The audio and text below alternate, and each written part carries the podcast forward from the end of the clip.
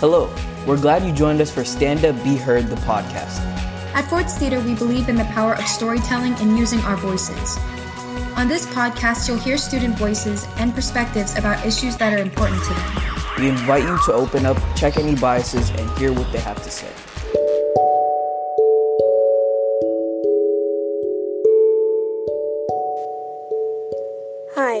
Is Avery LeBlanc, and this podcast is about true crime, more specifically, the psychology and brain anatomy of a killer. We will explore both the psychologic and crime aspects in our podcast.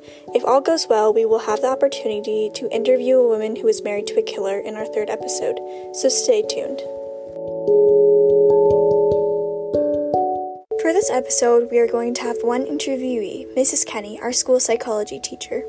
We started off the episode by asking why true crime is so appealing to a number of audiences. Well, kind of like when you see an accident, right, on the street and all, we all rubberneck, right? There's so there's there's that kind of appeal, and then our love to be scared. Think of like how many scary movies have been like remade. There is something about that love of being scared. We asked Mrs. Kenny her opinion. Some people believe a killer is made, but others believe that they are born. We asked her if she thought psychology could really be changed like that, or was it always like that? All serial killers do have something going on in their lives. Like even Ted Bundy, who claimed to have this healthy, normal life, he did not. I mean, his the woman that raised him that was supposedly his mother was not his mother it was his grandmother right and so his sister actually was his mother and his grandfather might also be his father so the, the, the theory is is that his right? His grandfather his mom's dad raped her as a child right? She got raped by her dad. And so then and then ted bundy was was born and all that. And even when meeting like his his grandmother slash mom and all that detectives were really concerned by her behavior kind of too.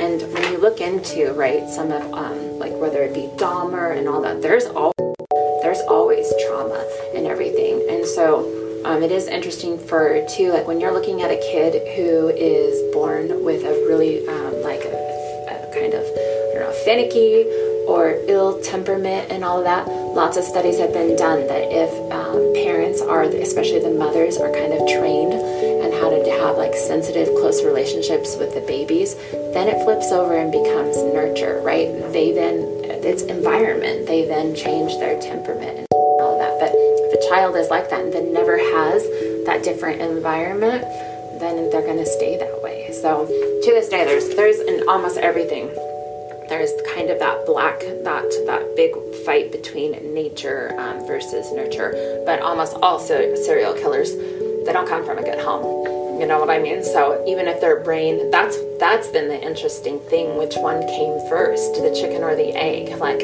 are their brains that way because they were in an environment and they slowly became that way right like even einstein like if you play a musical instrument when they dissect your brain, they can tell what instrument you play. So Einstein played the violin, and it's like the brain is a muscle. So if you work it out, right, like it shows it's different and all of that. So there you go too with if they're kind of growing up in these households and all that, then is that affecting their brain and the way the neurons fire? It's an interesting decades, scientists have explored the minds of criminals, trying to understand what makes a person commit a violent act they lack gray matter. And gray matter is kind of interesting. Like Einstein had an excessive amount of gray matter, right? So there's the flip of it and everything. And so um, it, it's especially it's in the frontal lobe. The frontal lobe uh, deals with kind of um, our judgments and stuff like that. But there's a there's a part of the frontal lobe that is um, called the it's a frontal cortex. It's the orbital, I think is how you pronounce it, and all that. But that deals with morals and ethics and it is kind of directly linked towards this part of our brain that is called the amygdala that deals with fear and aggression and so um, that is hypersensitive for people who are serial killers. And then there's also called mirror neurons. So even when you watch your brain, like the neurons firing in your brain, somebody who's a sociopathic serial killer or into a crime um, and all of that, um, those neurons don't fire normally. Neurons fire when you do just about anything. When you reach out and pull a lever, when you're pushing something, when you're hitting something. But those are just regular motor command neurons. Mirror neurons are a class of neuron that modulate their activity both when an individual executes a specific motor act and when they observe the same or similar act performed by another individual. In serial killers' cases, those neurons don't fire properly, meaning that they might lack empathy and emotion. Do killers know that they are dangerous or do they have no awareness? They're aware of what they do. And look at all the like like again going back to the extent that they hide um, their crimes and and everything. So yeah, I would say that that they they really do know that how dangerous they are and aware they are. We were curious to know in what circumstances do killers feel remorse for their actions? Do most feel nothing? One of the few people that has actually shown a remorse was um, Jeffrey Dahmer. When a psychologist was interviewing Dahmer, that he was one of the few in all of her studies that she felt almost like he he was very conflicted with what he did. Most killers are not going to be able to re enter society. They cannot live among normal people and be expected to behave appropriately. I think it goes into back to, right, like even more of being aware.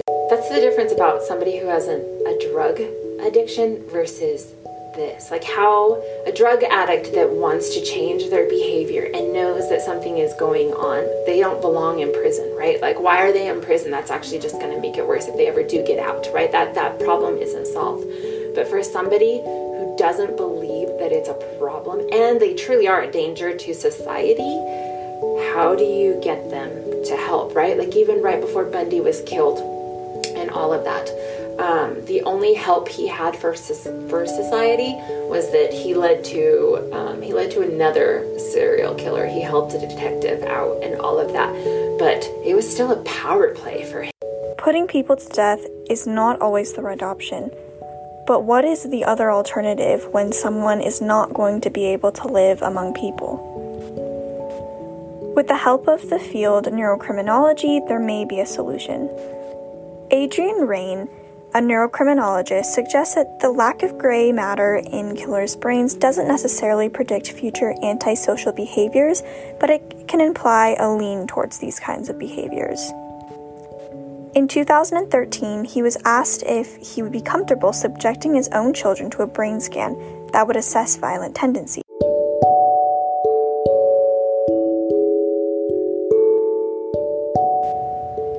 Well, that concludes the first episode of our podcast. We want to thank Mrs. Kenny for letting us interview her and providing all of her knowledge on the psychology of a killer. Stay tuned for our second episode of our podcast, where we're going to interview Mr. Dahl, our school officer, where he's going to provide some facts about criminology. Thank you so much for listening to our first episode. We hope you enjoyed. We hope you enjoyed today's episode and that you'll check out our other episodes.